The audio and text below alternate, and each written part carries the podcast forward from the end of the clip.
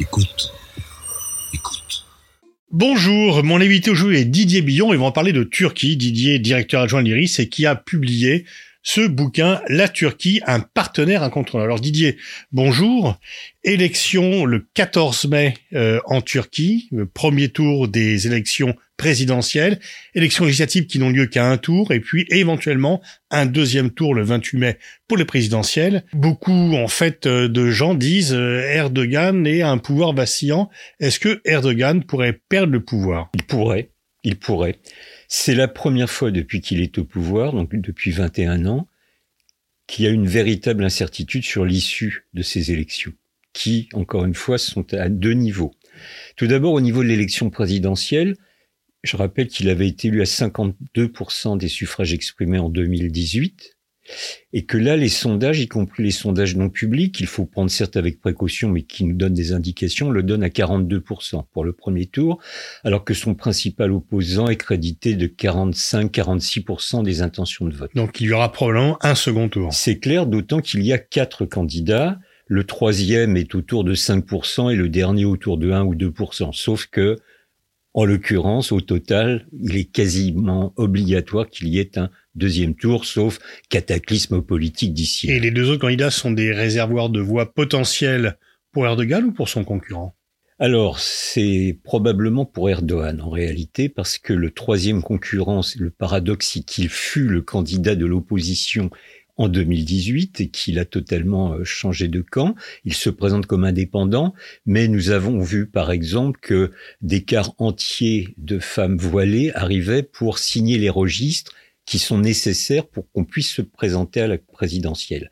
Et donc, on pense que évidemment, c'est un candidat de division contre le principal candidat d'opposition et euh, clairement euh, ces voix se reporteront probablement en large partie sur Erdogan dans le cas d'un deuxième tour. Quant au dernier 1% des intentions de vote, ce n'est pas déterminant, quoique les résultats seront de toute façon serrés, quel que soit le vainqueur. Donc tout cela peut jouer, mais sur le quatrième candidat, on peut dire si son électorat basculera plutôt du côté de Erdogan ou de Kılıçdaroğlu, le candidat de l'opposition au deuxième tour. La nouveauté, c'est que l'opposition s'est unie. C'est un large spectre qui s'est mis d'accord alors qu'elle était longtemps divisée et que pendant très longtemps on craignait qu'elle n'ait pas un candidat commun. Les pourparlers, les négociations ont duré plus d'un an en réalité. À la fin du mois de janvier, ils ont sorti une sorte de programme commun, 240 pages de propositions, très intéressantes. Mais la candidature unique pour la présidentielle, qui est la mère des batailles en réalité, ne s'est euh, dénouée qu'il y a maintenant un mois. Et donc, euh, il y a eu beaucoup de tractations. C'est finalement le principal dirigeant euh, du principal parti d'opposition, le Parti républicain du peuple, parti fondé à son époque par Mustafa Kemal, qui finalement est le candidat uni de cette opposition. Six partis, deux partis principaux, donc le Parti républicain du peuple, un deuxième parti de centre droit, le II Parti, le bon parti en français, et quatre plus petits partis, trois de centre droit, mais ce qui est intéressant, c'est que deux d'entre eux sont dirigés par d'anciens ministres de Erdogan, dont le Premier ministre, un ancien Premier ministre, et l'ancien ministre de l'économie et des finances. Donc c'est quand même symboliquement important qu'une partie de ceux qui ont été à un moment des fidèles de Erdogan soient désormais dans cette coalition de l'opposition. Et puis le sixième parti, qui lui aussi est assez petit, mais qui est un parti qui se réclame ouvertement de l'islam politique. Et donc ça aussi, ça peut causer des petites difficultés, bien que marginales, pour Erdogan, dont on sait qu'il a une filiation avec l'islam politique en Turquie. Alors il y a aussi un, camp, en tous les cas, qui est très fortement planté, ce sont les 6 millions de jeunes qui vont voter pour la première fois environ 10% du corps électoral. Absolument. Alors là, c'est la grande interrogation. Que vont faire ces primo-votants? Je pense qu'il y a eu deux, trois études euh, euh, commises par des sociologues qui considèrent que majoritairement, ces jeunes vont voter pour le candidat de l'opposition. Ils n'ont connu que Erdogan depuis qu'ils ont qu'une vie active, et que Erdogan, avec l'ordre moral qu'il veut faire régner en Turquie, n'est guère favorable à la jeunesse. Pour autant, n'oublions jamais que les choses ne sont pas en noir et blanc, et qu'une partie de la jeunesse est très attachée à la personnalité de Erdogan, qui incarne une Turquie conquérante, qui s'est imposée sur le champ des relations internationales notamment. Donc, si une majorité des primo-votants votera très certainement pour euh, Monsieur Kılıçdaroğlu, pour autant, ne pensons pas qu'ils vont voter à 90%. Ça sera beaucoup plus euh, nuancé et on peut imaginer que 60% environ d'entre eux voteront pour le candidat de l'opposition. Donc les choses sont là aussi assez partagées. Est-ce qu'il y a des craintes sur la bonne tenue des élections, sur le caractère euh, équitable des élections? Bien évidemment. Euh, tout d'abord, c'est pas seulement le jour du vote. On connaît la situation de la presse et des médias en Turquie et il y a d'ores et déjà une inégalité flagrante dans les temps de parole qui sont accordés aux différents candidats d'opposition.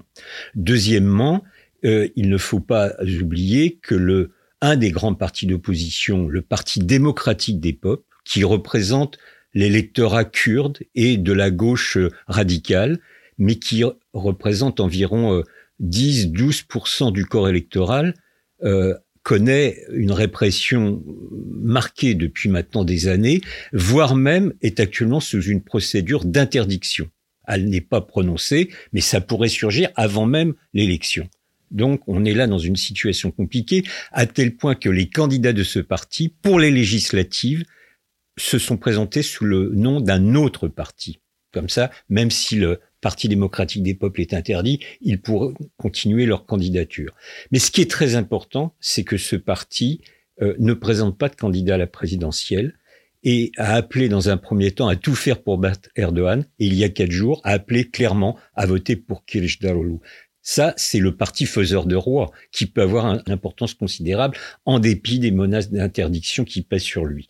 Mais pour revenir à la question, euh, au-delà de, des deux questions que je, que je viens d'évoquer, il y a euh, un fort, euh, une forte inquiétude sur les fraudes qu'on a déjà constaté lors des derniers scrutins électoraux, ce qui est une nouveauté en Turquie, car jusqu'alors, les choses se passaient correctement et de façon fluide. Le Haut Conseil électoral, qui, est, qui peut statuer sur les cas de fraude, est un organisme qui dont les membres sont désignés par Erdogan lui-même ce qui euh, évidemment relativise son objectivité, mais surtout, pour ces élections, on a une grande inquiétude, puisque à la suite du séisme qui s'est produit en Turquie au mois de février dernier, il y a environ 3 millions de personnes qui se sont euh, déplacées, qui ont été déplacées et qui n'ont pas, pour une grande partie d'entre eux, de bureau de vote euh, sur lesquels ils sont inscrits. Et donc là, évidemment, cela peut laisser euh, cours à, des tentatives de fraude de la part du pouvoir. Alors les partis d'opposition ont mis en place un dispositif euh, très serré pour que dans la majeure partie des bureaux de vote, il y ait des scrutateurs, des assesseurs, des observateurs, ce qui est une très bonne chose. Pour autant, on n'est évidemment pas à l'abri de tentatives de fraude de la part du pouvoir. Alors, jusqu'ici, Erdogan était un conseil comme imbattable. Là, cette fois-ci, ce n'est pas le cas. Qu'est-ce qui explique sa chute de popularité, l'usure du pouvoir, la situation économique, la mauvaise gestion du tremblement de terre Un peu tout ça? Alors bien sûr, un peu tout cela. L'usure du pouvoir incontestablement, d'autant que conjoncturellement, nous l'avons vu euh, la semaine dernière, c'est aussi une usure biologique, puisqu'il a eu un malaise dans une émission en direct. Je ne prêterai pas... Il a 69 ans. Oui, il a évidemment, alors il y a des rumeurs un peu folles qui circulent en Turquie, je n'y prête guère attention, parce que j'ai déjà entendu il y a de nombreuses années qu'il était atteint d'une maladie euh, très grave, etc. Euh, depuis lors, il a prouvé qu'en réalité, il est plutôt en bonne forme pour son âge, sauf que là, il a quand même annulé pendant trois jours euh, ses meetings, la participation à ses meetings. Or, nous sommes justement à deux semaines des élections, dans un moment charnière, pour, créer la, la, dynamique politique dont on sait forcément qu'elle se, qu'elle se joue, qu'elle se cristallise dans les derniers jours. Donc là, c'est une mauvaise annonce, c'est un mauvais coup pour, sa candidature. Pour autant, il a encore des ressources, mais clairement, l'usure du pouvoir, 20 ans de, présence au pouvoir, directement ou indirectement, euh, c'est quand même euh, une longévité qui peut lui coûter cher. Les résultats économiques, bien évidemment, nous savons que depuis maintenant 3-4 ans, la Turquie subit une forte crise économique très très préoccupante et l'inflation est très forte. L'inflation était donnée à 80-90% en 2022. selon les chiffres officiels euh, des groupes d'économistes indépendants, donnait une inflation à plus de 100%. Cette année, sur le premier trimestre de 2023, l'inflation est à 60% environ, donc en légère régression, mais 60%, c'est évidemment euh, énorme. Enfin, quand on voit les difficultés en France avec une inflation à un chiffre... Clairement, hmm. clairement. Euh, la, la lire turque s'est dépréciée de 200% par rapport à l'euro en quatre ans. Donc tout ça, ce sont des indicateurs qui prouvent qu'une partie de l'électorat turc qui votait Erdogan, non pas du tout pour des raisons idéologiques, mais au vu des bons résultats qu'avait atteint la Turquie, notamment à la, charnière des années 2009, 2010, 2011. Je rappelle quand même que le revenu moyen des Turcs en 10 ans, entre 2000 2001 et 2011, donc les dix premières années du règne de Erdogan, s'était multiplié presque par trois en termes de revenus moyens. Donc une partie des classes moyennes notamment votait Erdogan. Ce n'est plus le cas, donc ça, ça risque de lui coûter cher. Et puis il y a un dernier élément, je crois, euh, euh, c'est l'autoritarisme une partie des Turcs en a assez, y compris ceux qui ont pu voter pour Erdogan il y a quelques années, en ont assez de cette prétention à légiférer sur tous les pans de la vie sociale du quotidien, sur tous les aspects de la vie politique, sur la restriction aux libertés individuelles. Et je pense qu'une partie des classes moyennes, attachées aux libertés fondamentales, risque de se détourner. On avait déjà eu un indicateur en 2019, c'était les élections municipales où on se souvient que les deux principales villes du pays, Istanbul et Ankara, euh, étaient passées aux mains de l'opposition. C'était une alerte pour Erdogan. Il n'en a évidemment aucunement tenu compte et il continue. Alors dernier aspect sur les conséquences du séisme, c'est très difficile à, à, mesurer parce que euh, je ne suis pas de ceux qui ont critiqué euh, le retard à l'allumage. Parce que vu l'ampleur du séisme, on a j'ai entendu beaucoup de critiques sur les, les, les, retards des deux premiers jours, sauf que les responsables de la, de la sécurité civile française, par exemple, qui sont allés sur place, m'ont clairement expliqué que les autorités gouvernementales avaient fait ce qu'elles avaient pu euh, dans les 48 premières heures, euh, les routes étaient détruites, des ponts étaient écroulés. En plus, il avait neigé dans la région touchée par le séisme, donc c'était très compliqué. Par contre, ce qui est souvent reproché à Erdogan, c'est le système qui a permis à ces centaines de maisons de s'écrouler sur elles-mêmes. Parce que nous savons très bien que les normes antisismiques n'ont nullement été euh. Nous savons très bien que le matériau utilisé pour la construction des bâtiments n'a pas été respecté. Pourquoi? Bah, Au nom de la logique d'un système basé sur la rentabilité immédiate, dont Erdogan s'est fait le héros depuis 20 ans. Alors qu'il y avait protesté, qui est arrivé au pouvoir, sur la base d'une protestation contre un précédent, la gestion d'un précédent séisme par ses prédécesseurs. Clairement, euh, c'est l'arroseur arrosé, parce que c'était une des raisons qui lui avait permis de gagner les élections législatives de, 2000, de 2002. Pardon. Et donc, évidemment, euh, cette situation se retourne totalement aujourd'hui, mais pas tant sur ce qui s'est passé dans les heures qui ont suivi le séisme que sur la logique d'ensemble d'un système dont on le rend responsable. Est-ce que cette difficulté, ces difficultés économiques ont créé une nouvelle vague d'émigration à partir de la Turquie? On sait que la Turquie était un pays fournisseur de main-d'œuvre immigrée en Allemagne, mais également en France. Euh, la stabilisation et même le développement économique avaient mis fin, il y avait eu des retours. Est-ce que cette difficulté économique a créer une nouvelle vague d'émigration à partir de la Turquie. Oui, mais pas du tout comparable à celle que nous avions connue dans les années 60-70. Euh, C'est-à-dire qu'à l'époque, c'était des travailleurs, des ouvriers spécialisés qui venaient en France, qui venaient surtout en Allemagne au demeurant ce que nous constatons, notamment depuis la tentative de coup d'État, mais pas dans le même dans la même euh, dans le même registre en termes de nombre, ce sont des classes moyennes, classes moyennes supérieures, euh, des universitaires, des intellectuels, euh, des professions très qualifiées qui partent de la Turquie, donc c'est un nombre limité, mais qui partent parce qu'ils n'en peuvent plus de vivre dans cette société où ils considèrent que les libertés fondamentales ne sont plus respectées, ce qui est d'ailleurs une, une réalité.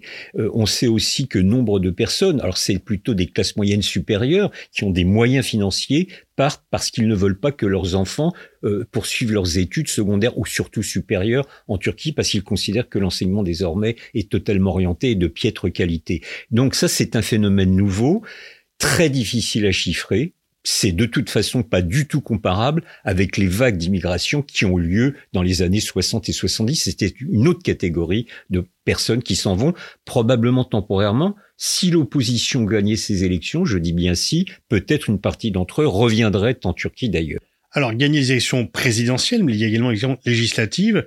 Est-ce que l'on pourrait s'attendre à une nouvelle forme de cohabitation?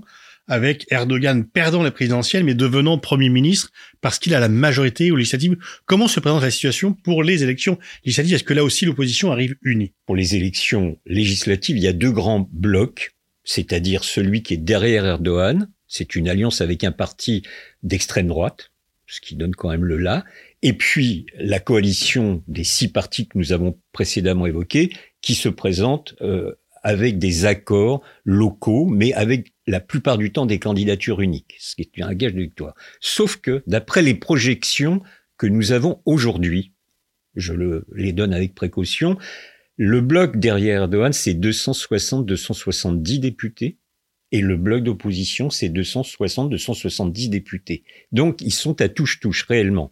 Et le parti démocratique des peuples que j'ai évoqué tout à l'heure, qui ne présente pas de candidat à la présidentielle, ce serait 60 à 70 députés. Donc on voit que la situation peut être très compliquée et que nous pouvons nous trouver dans une situation de cohabitation, mais pas forcément dans l'hypothèse où Erdogan gagne les élections. Même si l'opposition gagne les élections, il peut aussi y avoir une situation de cohabitation. Et évidemment, le grand enjeu, le, point le plus important qui unit cette opposition, c'est la volonté de revenir à un système parlementaire. Or, pour ce faire, il faudrait un changement de constitution. Or, ce changement de constitution, il n'est pas acquis si non seulement que 260 à 270 députés. Donc, on, on est à l'ouverture d'une situation de potentielle crise politique au vu du faible différentiel qui existe dans les intentions de vote. Alors, soyons prudents. On y verra plus clair le 14 mai et surtout le 28 mai, mais pour autant, la chose va être très serrée. Est-ce que les succès diplomatiques d'Erdogan euh, euh, peuvent compter? Est-ce que les Turcs sont fiers du statut nouveau que, euh, par différents moyens d'ailleurs, y compris des moyens très contestés en Occident, mais peut-être que la vision vue de Turquie est différente, est-ce que les Turcs sont fiers de la politique extérieure d'Erdogan? Oui, incontestablement, c'est d'ailleurs un des points d'appui sur lesquels il joue beaucoup. Et il est vrai qu'au cours des dernières années, euh, ces initiatives ont souvent, pas, toujours, mais souvent été couronnées de succès. Alors la guerre russo-ukrainienne est là pour le, le prouver, où Erdogan n'a pas réussi à, cesser, à aboutir à un cessez-le-feu, bien évidemment, ni faire la paix comme il pourrait le prétendre parfois. Pour autant, il n'y a pas eu de faux pas. Il a plutôt bien géré ce dossier, compliqué pour lui, mais sans faux pas.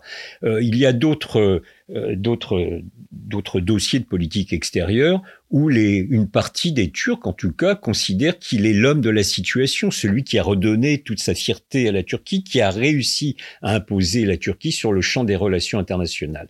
Sauf que là aussi, il peut y avoir des difficultés. Nous savons qu'au cours des derniers mois, avant le séisme, il a été particulièrement belliqueux, agressif à l'encontre de la Grèce, par exemple. Or, au moment du séisme, dans les 24 heures qu'on suivi, il y a des équipes de secours grecs qui sont, euh, qui sont venues euh, en Turquie pour aider les gens dans le besoin, dans, le feu de la catastrophe. Et donc, il ne peut plus se servir de ces aspects-là comme d'un élément de mobilisation de la partie la plus nationaliste de, son électorat. Pour autant, je pense que c'est encore un de ses points d'appui. Il est considéré comme celui qui a réussi à s'imposer dans le champ international, à tenir tête, parce que c'est très important en Turquie, ce nationalisme à fleur de peau, à tenir tête, y compris aux grandes puissances, aux États-Unis, à l'OTAN, et à la France éventuellement. Alors, si l'opposition gagnait les élections, il y aurait certainement un climat plus libéral, euh, euh, les libertés seraient moins menacées, moins autoritarisme. Quel est le programme politique de l'opposition en termes de diplomatie? Est-ce qu'ils suivront une politique étrangère? Est-ce que l'on peut attendre un changement de cap de la diplomatie turque en cas d'alternance? Non, je ne pense pas, sur les fondamentaux en tout cas. Ce qui va changer, c'est la, c'est la forme nous savons que Erdogan excelle malheureusement dans une rhétorique agressive, belliqueuse, guerrière voire même. Je pense que si l'opposition gagne, il y aura une modification radicale dans la forme et que les relations seront plus fluides. Mais pour autant, sur le fond des dossiers, bien sûr, il y aura quelques inflexions, mais je ne pense pas qu'il y ait des modifications radicales. Euh, nous savons que cette opposition euh, comporte en son sein, je l'ai évoqué tout à l'heure, par exemple, un parti euh, issu de l'extrême droite, ce II parti, ce bon parti, selon la terminologie française, euh, ne fait pas mystère de son souverainisme assez marqué. Et donc sur la relation avec l'Union européenne, sur la relation à la Russie, sur la relation avec un certain nombre de pays du Moyen-Orient par exemple, sur les grandes orientations de la Turquie en Afrique, qui est un dossier très important, je pense qu'il pourra y avoir des inflexions potentiellement parlant, mais qu'en réalité, les fondamentaux seront conservés. Alors, bien sûr, je lisais par exemple que le conseiller diplomatique du principal parti euh, d'opposition euh, et du principal candidat, M. Darulu, a expliqué qu'il ne s'opposerait plus, s'il parvenait au pouvoir, à l'adhésion de la Suède à l'OTAN. Ce n'est pas négligeable, c'est très important. Il a clairement expliqué... Mais Erdogan finira par l'accepter également. Bah, c'est clair et net. Mm. Il avait fait du chantage sur la Suède et la Finlande. Il a accepté l'entrée de la Finlande et on peut supposer qu'à terme, à court terme même, la Suède suivra le même chemin. Donc euh, en réalité, non, je ne crois pas que les choses seront beaucoup plus simples. Dans la forme, oui, certainement, et tant mieux, et c'est important en diplomatie, mais sur le fond des dossiers, je pense que la Turquie s'inscrira dans la même trajectoire que celle qui a été Et il y aura toujours, bien que la Turquie appartienne à l'OTAN, cette relation très forte qui se maintient avec la Russie. Oui, parce que c'est assez vital en réalité pour la Turquie, en raison notamment du dossier des hydrocarbures, plus celui désormais, il y a eu l'inauguration la semaine passée de la première centrale nucléaire turque qui a été euh, construite de A à Z mmh. par euh, les Russes. Et donc, de ce point de vue, il y a une nécessité euh, structurelle, vitale pour la Turquie de maintenir des relations fluides avec la Russie. Ça, je n'en doute pas. Alors, ce n'est pas exclusif, bien évidemment, de, de dossiers de divergence. Je pense notamment à la Syrie. Erdogan a déployé beaucoup d'efforts au cours des dernières semaines pour tenter d'avoir un rendez-vous, de rencontrer au sommet Bachar al-Assad et celui-ci, avec un art consommé, a, reculé les échéances et il n'y aura pas de rencontre entre Erdogan et Bachar el-Assad avant le 14 mai ou le 28 mai. Ça, c'est maintenant une certitude, mais nous savons qu'il y a une volonté de se, de, se réconcilier avec Bachar el-Assad et si l'opposition actuelle parvient au pouvoir, ça sera exactement la même ligne parce que depuis des années, c'est pas depuis des mois là, l'opposition explique qu'il faut se réconcilier avec la Syrie, qu'il y a trop d'intérêts communs et notamment la question des réfugiés syriens en Turquie. 3 600 000 ou 3 800 000 réfugiés syriens en Turquie, c'est donc un sujet majeur et il faut trouver une solution de, de, de, de rétablissement Sur la question kurde, une évolution? Non. Le problème, le grand défi de la société turque, pour moi, est la question kurde. Or, dans le document qui sert de programme commun à l'opposition, euh, il n'y a pas un mot. Le mot kurde n'est pas écrit. Donc sur cette question, il y a une grande inconnue et des divergences au sein de cette coalition d'opposition. La partie la plus souverainiste, évidemment, ne veut pas plus entendre parler des Kurdes que Erdogan. Et au sein du parti kémaliste, il y a des évolutions incontestables.